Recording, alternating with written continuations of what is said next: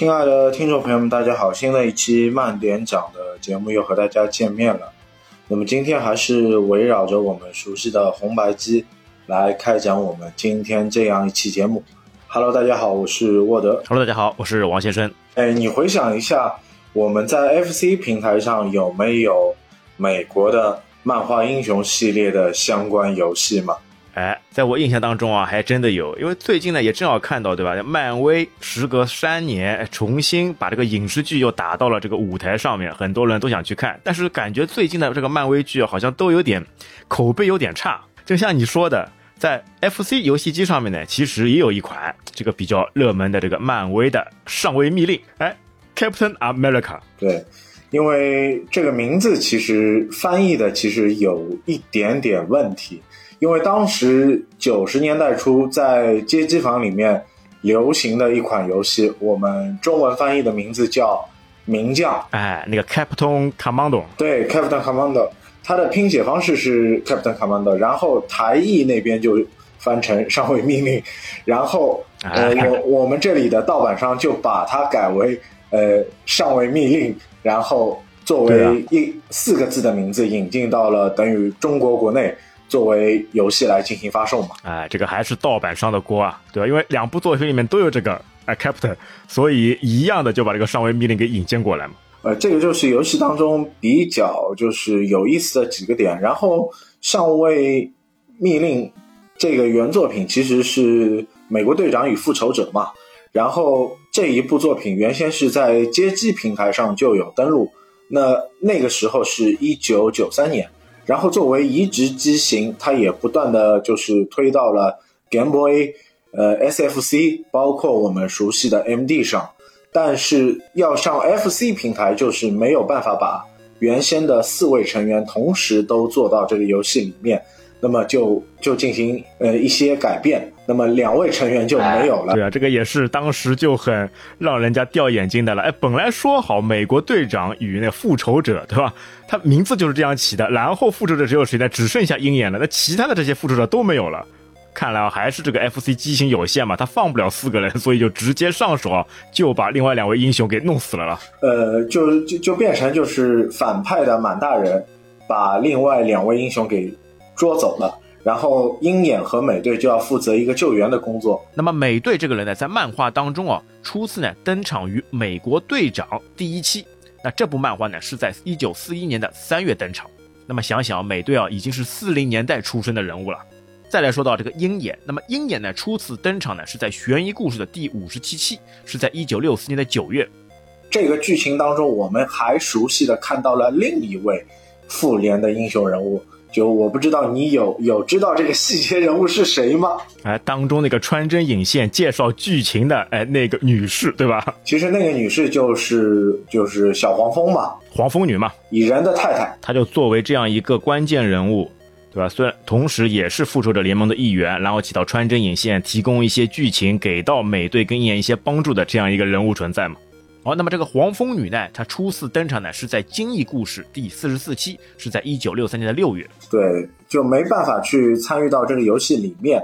但是这个游戏的几个特点就是比较也也比较鲜明吧。那到一定等级，你的攻击杀伤威力就有不同的判定。是啊，以前打的时候发现怎么都很难通关啊，原因就在这里，因为不知道有这个等级系统。啊，你升级好以后，吃了那些宝石，吃了那些物品，升级好以后，你这个威力就变大了，然后去打这个关卡就会变得非常方便跟容易了。那小时候不知道呀，就这样死打，发现怎么样？哎，打个怪，特别是拿鹰眼，我打个怪怎么要打三剑还打不死，就很蛋疼的了。呃，但是你要仔细看啊，鹰眼他射箭的同时，他也在挥拳，他射箭其实是一个附带作用，但是他主力其实还是有拳头的。你你这个判定你要仔细去看一看，但往往人就认为就可能鹰眼是一个远程打击兵种。对啊，射箭嘛。呃，还还有一个很明显的地方就是区分区分什么呢？就是呃，用美队和鹰鹰眼可以针对不同的 BOSS 进行就是相应的有相互的克制。你如果用了美队的话，可能这一关 BOSS 可以过，但是有的关你用鹰眼可能就过不了。哎呦，哎。你那个时候最喜欢用两个角色里面的哪一个？呃，相相对来说，我更喜欢用美队，因为美队的技巧包括他的杀招相对多元一点。但是唯一的美队可能就是缺憾是什么？就是他防空的能力就是很差，也没办法做更多的远程打击。哎呀，美队的这个攻击手段真的是多，对吧？你像鹰眼，哎，他就一招。但是，一招鲜就吃遍天，哎，不管怎么样，他可以从四面八方六个角度同时把箭给射出去。但美队就厉害了，哎，美队的这个角色的绝招啊有非常多，哎，首先呢，盾牌可以抵挡住子弹，那也可以抛出攻击。那另外呢，盾牌呢可以压人，哎，也可以浮于水面，因为。这个场景里面有很多水面的场景，那你正常跳在水面上面呢也没有关系，它不会被水淹没，你一样可以在水里面游泳。但是呢，你有盾牌以后，整个人物贴图啊就不会到水下面去，非常方便的让你呢再次跳起，这还是非常有用的了。那另外一个呢，还就是这个高速穿梭，直接可以冲刺的方式哦，去直接突破一些复杂的地形。因为在突破当中嘛，速度是非常快的，而且呢有非常大的攻击力。但是呢，在某一些情况下面呢，对一些什么高压电这些，哎，没有用，因为高压电的威力还是非常巨大的，特别是这种高压电碰到以后啊，就直接死亡了。那么另外一个呢，在场景当中呢，会有一些那个单杠，那这个时候呢，只有美队是可以抓上去，鹰眼就不行了。但是你美队抓上去以后呢，就没办法攻击，哎，这个也是比较讨厌的了。你挂在上面，哎，只能看着它挂在上面，要么再跳下来，要么再跳上去。你挂着的同时啊，就没有办法做出任何的攻击手段了。那另外还有着呢，就美队啊，可以蹲下的时候直接可以出拳。正常来说呢，你盾牌扔出去呢，你再按攻击键，在盾牌没有回到手上之前呢，你是可以出拳出脚。那不过呢，在你下蹲的时候就那直接就可以开启咏春拳的模式，哎，飞快的出拳姿势了。那另外啊，还有一个令我印象非常深刻的，就是跳跃。美队跳跃到最高点的时候啊，身体呢会出现合身转圈的动画。那并且呢，再配上这个音效，就感觉非常酷炫了，对吧？你升级好以后，这个威力还会更加大。包括像你说的，美队没有什么防空能力，哎，我觉得他跳起来以后把盾牌往下压，这个也是一种防空的或者是攻击 BOSS 最佳的一个手段嘛。对，但但你要从一个理论上来说，他盾牌压的这个大杀招。相相对于更像一个抛物线往下砸，但是如果遇到奥创这样的敌人，或者就是巫师这样的敌人，你相对来说就有点束手无策。但是遇到交叉股，那用美队来打还是得心应手。哎，对，确实是的。哎，你刚刚也提到了几个关键的人物，对吧？这些人物呢，全部都是在这部游戏里面作为反派 BOSS 出场的，对吧？你像在。第一关的时候就是出场的巫师，第二关嘛就是出场的那个奥创，第三关嘛就是交叉骨，包括后面的大 boss 也都是在的了。对，满大人也好，我们红骷髅也好，对吧？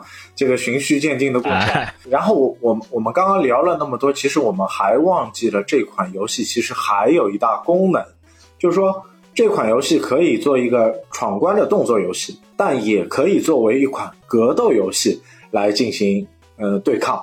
哎，对。这就在开头画面嘛，就会让你选是一 P 的剧情模式还是二 P 的这个对战模式。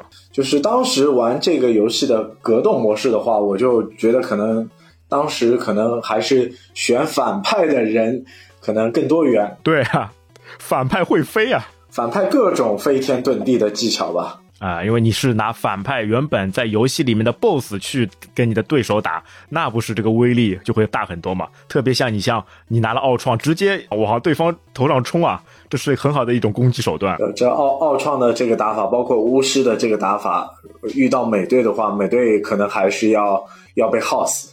但其实说回来啊，你真的打 BOSS 什么的，都是会有一些那个既定的一些方式、一些走位、一些。专门的位置，对吧？你掌握好这一些，比如说你背板以后，掌握好这样一些方法去打 BOSS 什么的，还是比较得心应手的了。但是这款游戏里面有一些 BOSS 跳出它原本设定的程序，会有一些令你意想不到的一些走位，但也是很讨厌的嘛。那其实我们就要说到这款游戏的开发商，那 Data East，哎，老牌的厂商 Data East 的数通公司。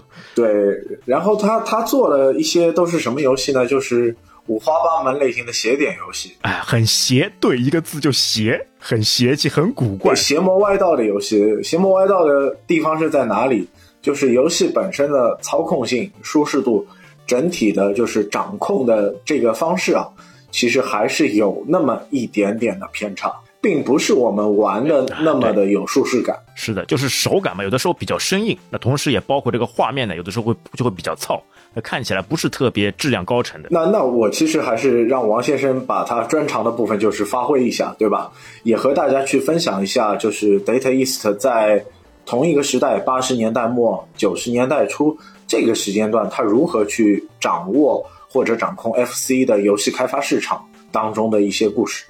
啊，你说到 Data East 确实是，就像我们刚刚说的嘛，它有非常大的这种特色，对哎，游戏创作了很多，设计了很多，但是呢，你游戏本身这个包括前面说的画面啊、手感呢，却并不怎么样。但是呢，还是会有很多人啊，非常喜欢去玩 Data East 公司出品的这个游戏，这就蛮奇怪的了。我感觉啊，主要还是他们公司呢有一些特长，有一些特别之处。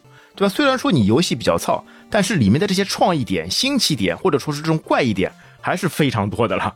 很多事情啊，令你意想不到，哎，很奇怪的一个点子就突然冒出来了。看来他们整个团队啊，还是非常有这种创新能力的了。而且另外一点，你有其实你有发现吗？从 Data East 里面出来的这些人之后，都成为一些行业的大佬啊。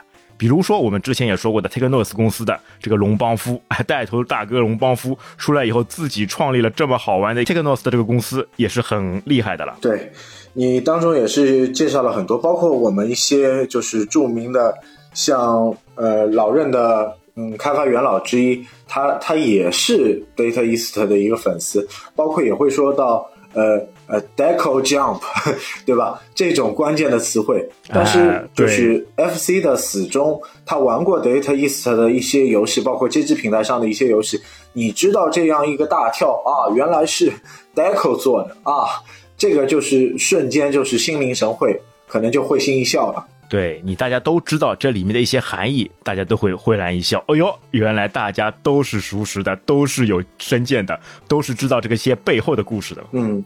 但是这款游戏，我们纵观它的这个设计，包括它的杂兵，包括呃 BOSS 的一个定位，它其实一部分它是在模仿一款呃另外的 FC 游戏，就是呃《西魔复活》。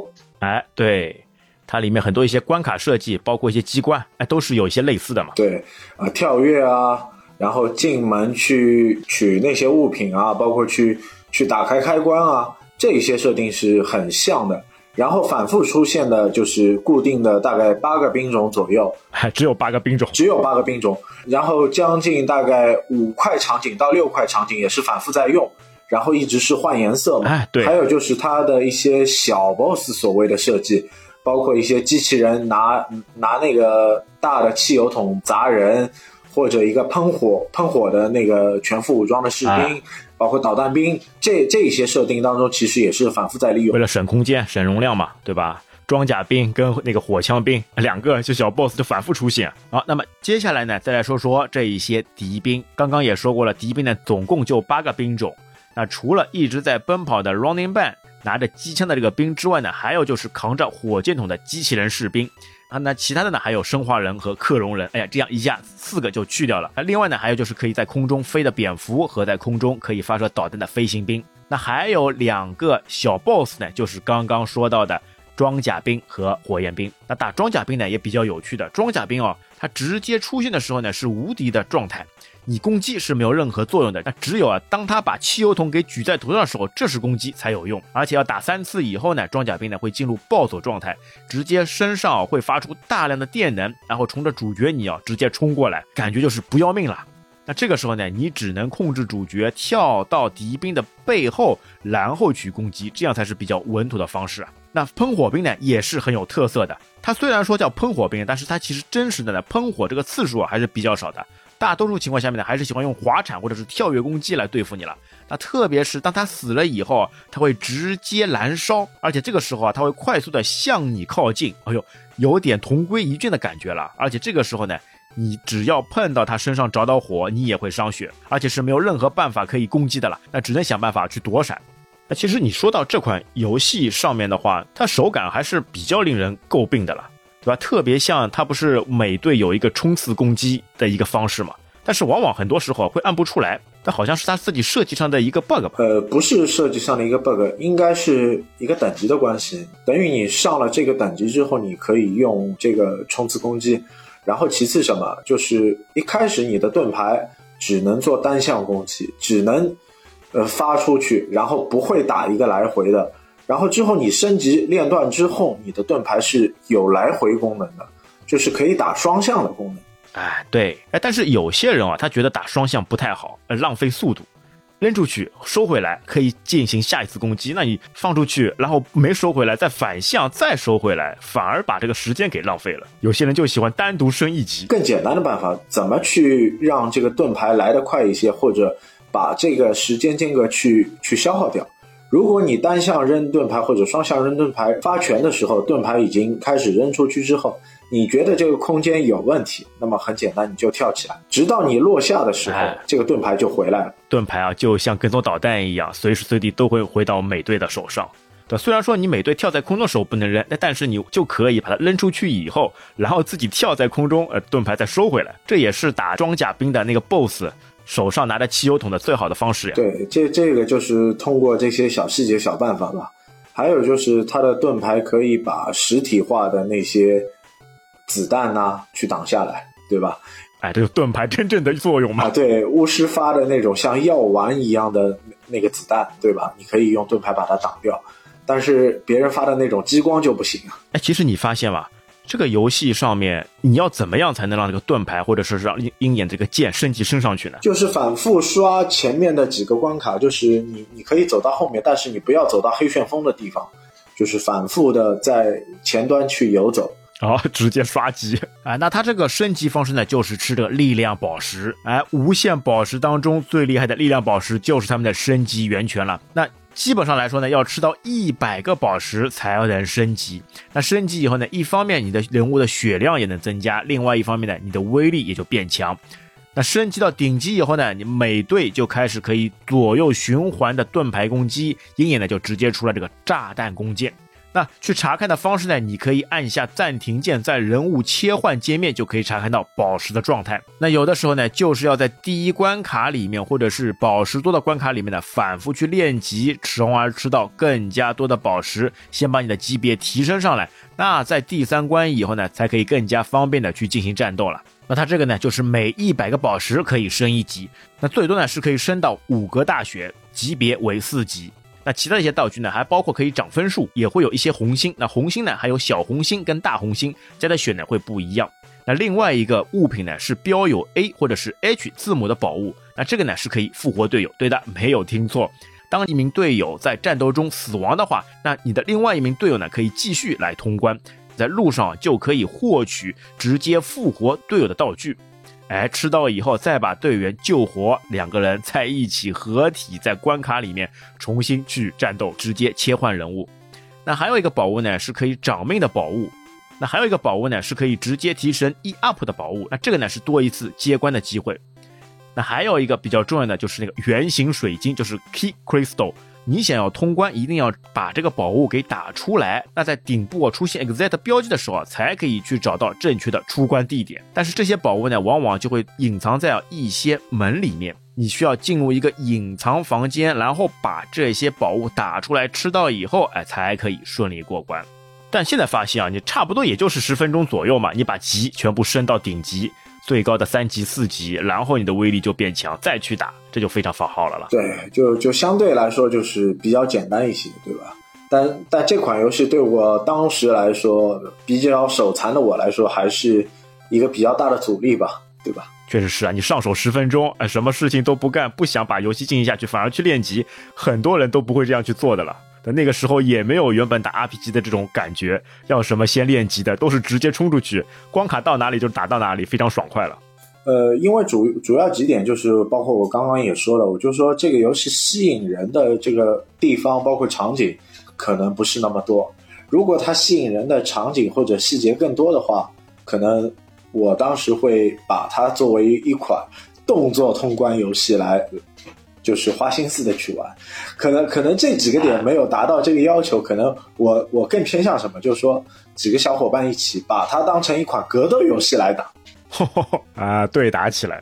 我感觉主要还是可选的人物少，只有两个人。要是四个人物全部可选的话，那这个钻研起来、玩起来就会更加热闹嘛。对啊，那那四个人物如果可选，或者四个人物都坐在就是对战的模式当中，那么这这一款游戏可能就是一款佳作了，可能就就不同于我们现在对这款游戏的评价。那同同样，我在 FC 平台上，呃，我们也玩过就是《忍者神龟》的机龟快打。那机龟快打这一款。就是带着格斗性质的 FC 游戏来说，是当时这个平台上比较上佳的一款格斗游戏。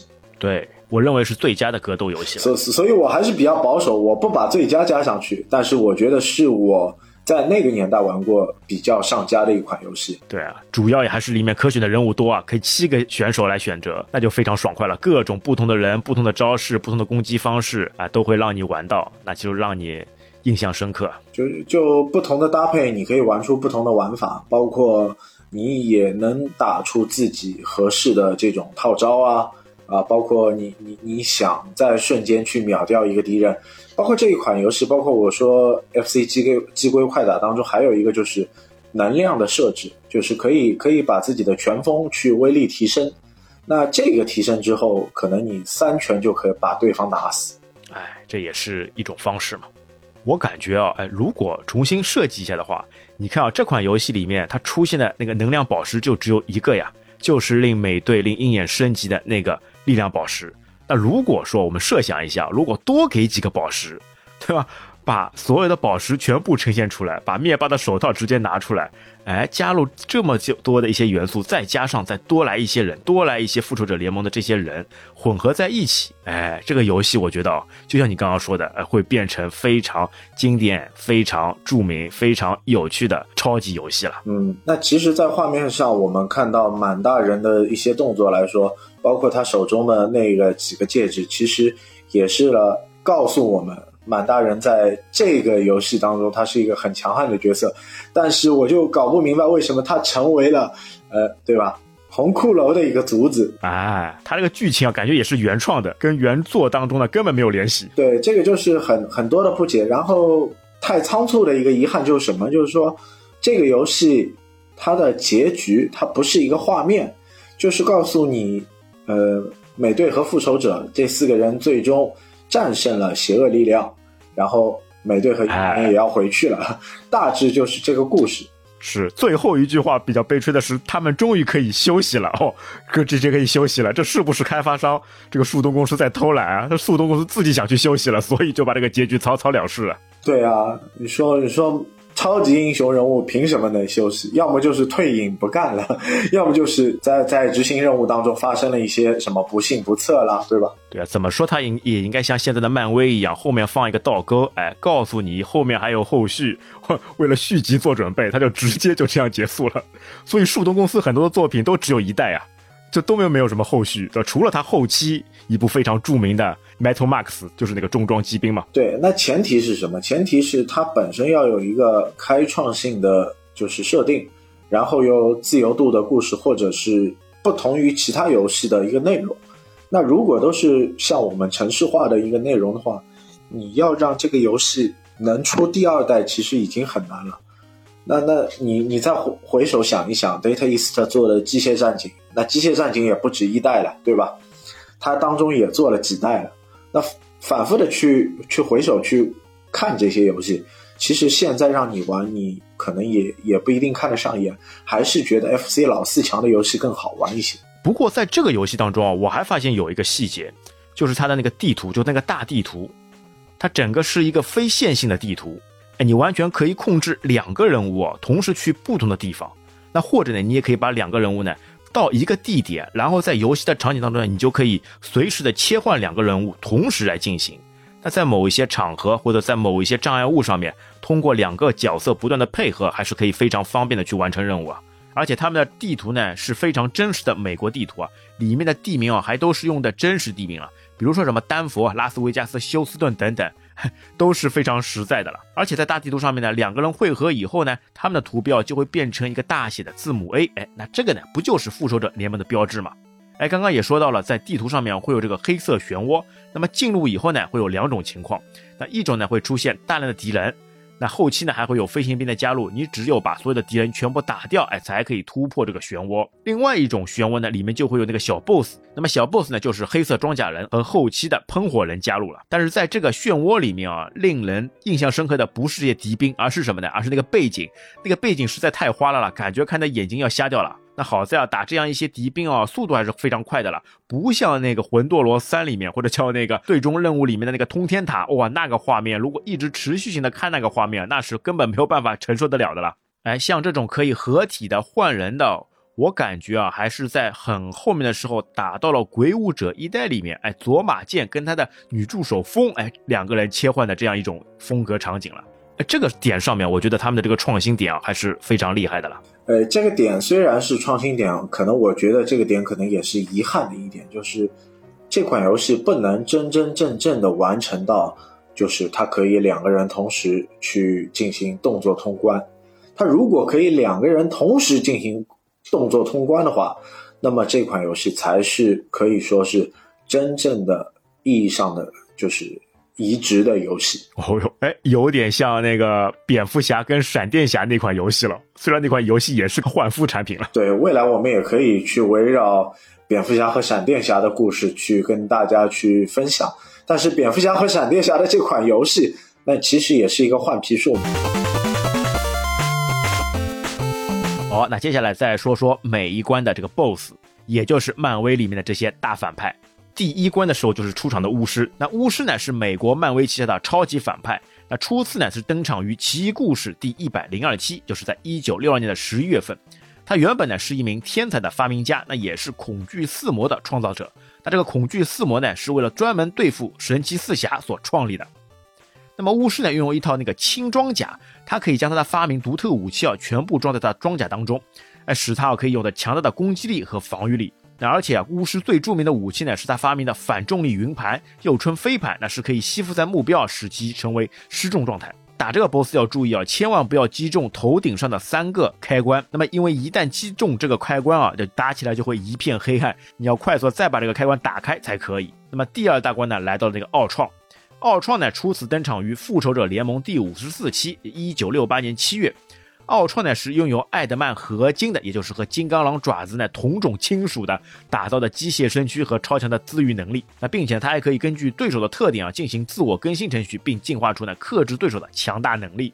那么在第二关的打的时候呢，一定要注意，哎，你不能长时间的战斗，因为一旦长时间战斗呢，奥创啊就会突然的把整个地面啊往下砸。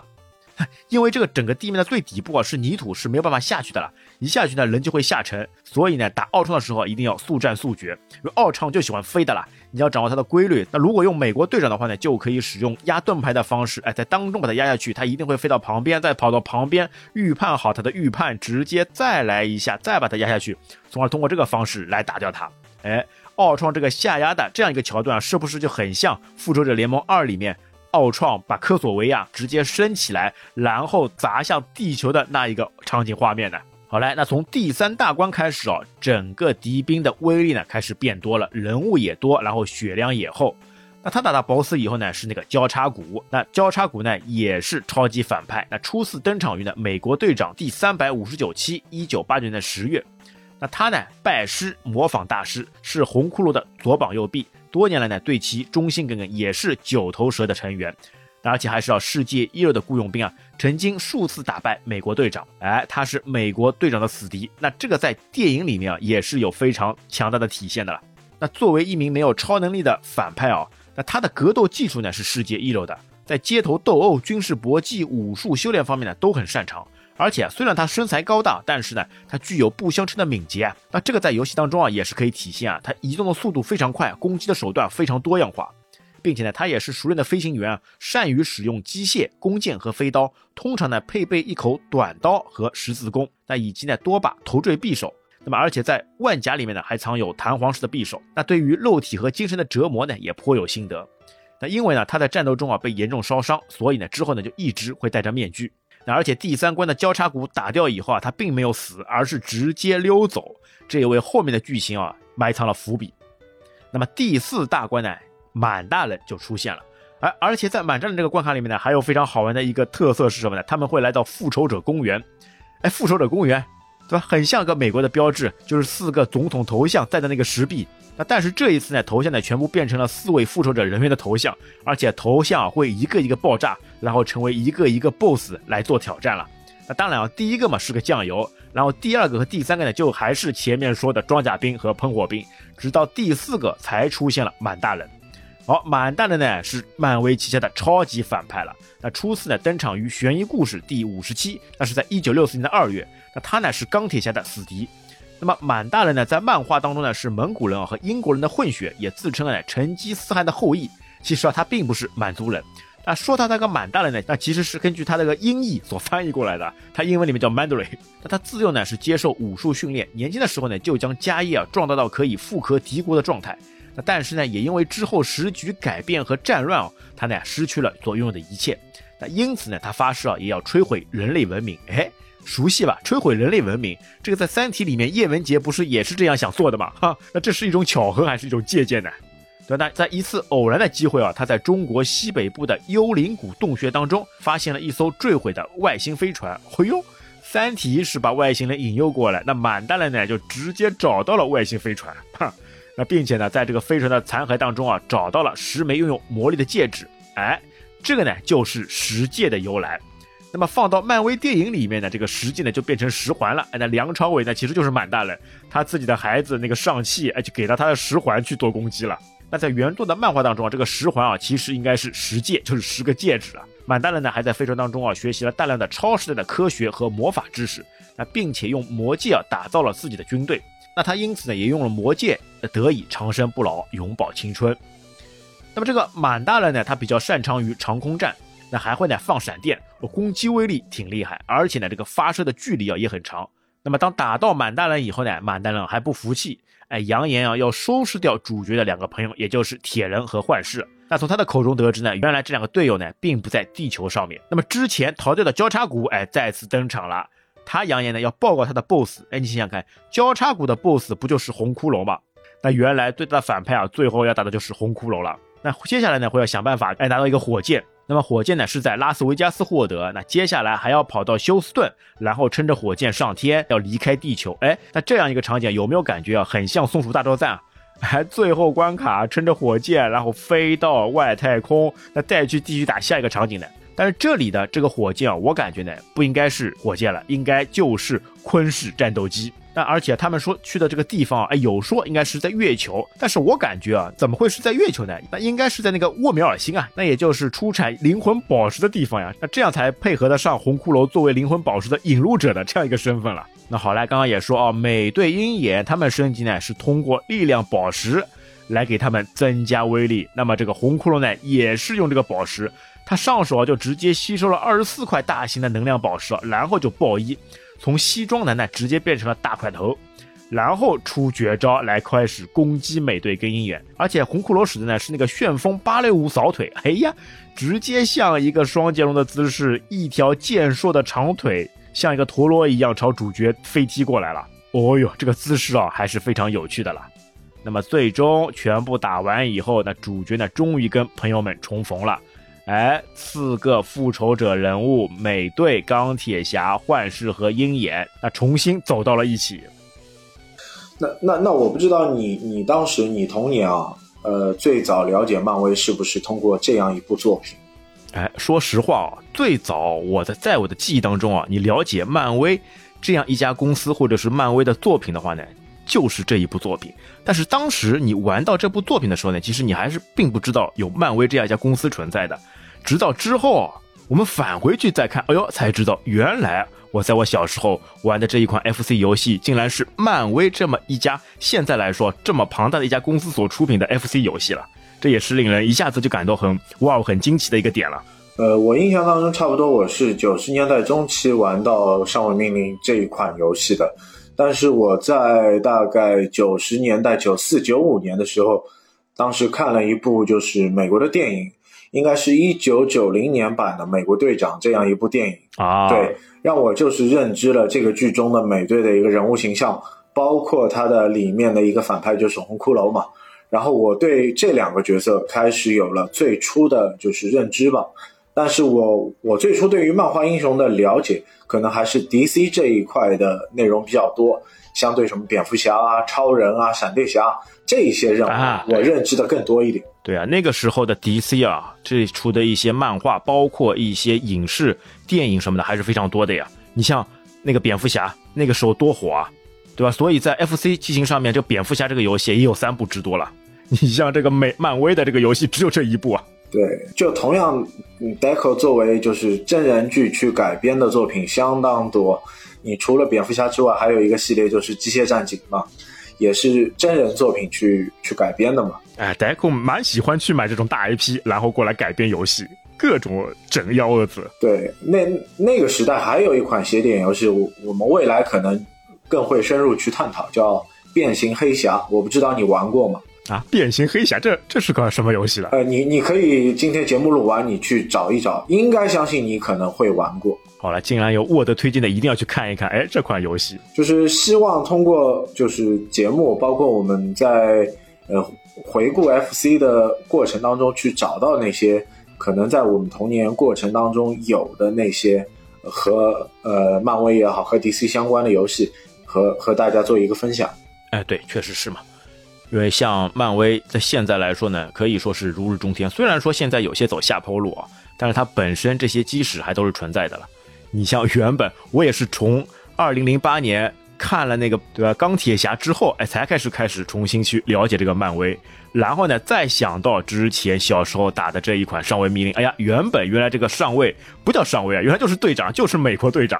哦，那其实，在我们接触上位命令的同时，我们。也在我们的精灵日本，就是也看到了很多街机平台上的游戏，就是《漫威大战卡普空》这一款街机游戏，也是把漫威的很多人物都涵盖到了里面，美国队长、绿巨人、呃毒液都有啊，包括我们熟悉的那个 Spider-Man 蜘蛛侠，也在当中有特别好惊艳的发挥吧。哎，就是一场大混战嘛。对，就相对来说，这些游戏也可以让你从另外一个层面上去了解这些呃英雄，包括反派的一个设计。那么你对这些设计杀招有兴趣，反过来会去了解它其他相关的周边作品啊，包括动画片啊，包括一些就是漫画。那么其实，在九九十年代初，九四九五年的时候。一家美国的公司就是 Toy Biz，然后他做了相关的玩具，然后他也就是联动一起做了，呃，等于九十年代初期的钢铁侠、蜘蛛侠，包括我们熟悉的 X 战警系列，等于把当时的漫画和动画相结合。呃，因为这个其实在我们中国内地其实并没有引进，但反而是在呃中国香港地区。有引进有亚视的亚视的配音班底啊，配过几套粤语版的这个动画片。那么我有幸在十多年之前硬着头皮把这些片子都看完了。哎呦，你看起来感觉怎么样？跟现在的这些漫威作品来比，感觉怎么样？当时我二十五分钟一集的这个类型作品，比如说《X 战警》，把最初的七个人的故事，包括他一些穿插的故事，反派。呃，包括兄弟会为什么会成为兄弟会的这个故事流程，大致都看了。其实从另一个角度来说吧，呃，可怜之人必有可恨之处。但是在他们可怜的过程当中，我还是对他们充满着那种怎么说呢？就是就是呃，人类 人类看一种人的一个态度，包括他们的一些思维模式，你你也会理解为什么他们会这样做。那那那反过来讲，漫威的作品其实还是掺杂着一些，呃，情绪化的东西和我们对于一些文明的反思吧。漫威里面很多一些细节点啊，做的还是非常棒的嘛。就包括像影视作品里面，你可以很多从当中啊发现很多的这种梗，或者是之前所掩埋下来的这些彩蛋，然后呢，让你一点点去发现，一点点去琢磨，还是非常意犹未尽的了。但但就是通过我们。就是虽然是 FC 平台嘛，机能有限，但是你换了其他平台，在街机平台上再看这这一款就是《美国队长与复仇者》的游戏，你就完全颠覆了你的另外一种概念。然后你看到的这款游戏四个人的不同的技能杀招啊，包括配合，你可以去达到一个意想不到的游戏操控和呃爽快感。呃，期待未来就是我们能围绕着其他呃 DC 也好，漫威也好，呃其他漫画英雄的游戏，我们来邀请王先生来做客我们节目，来和大家多聊聊，多分享。那也今天也感谢各位听众来收听我们这一期的节目，谢谢大家，再见，再见，拜拜。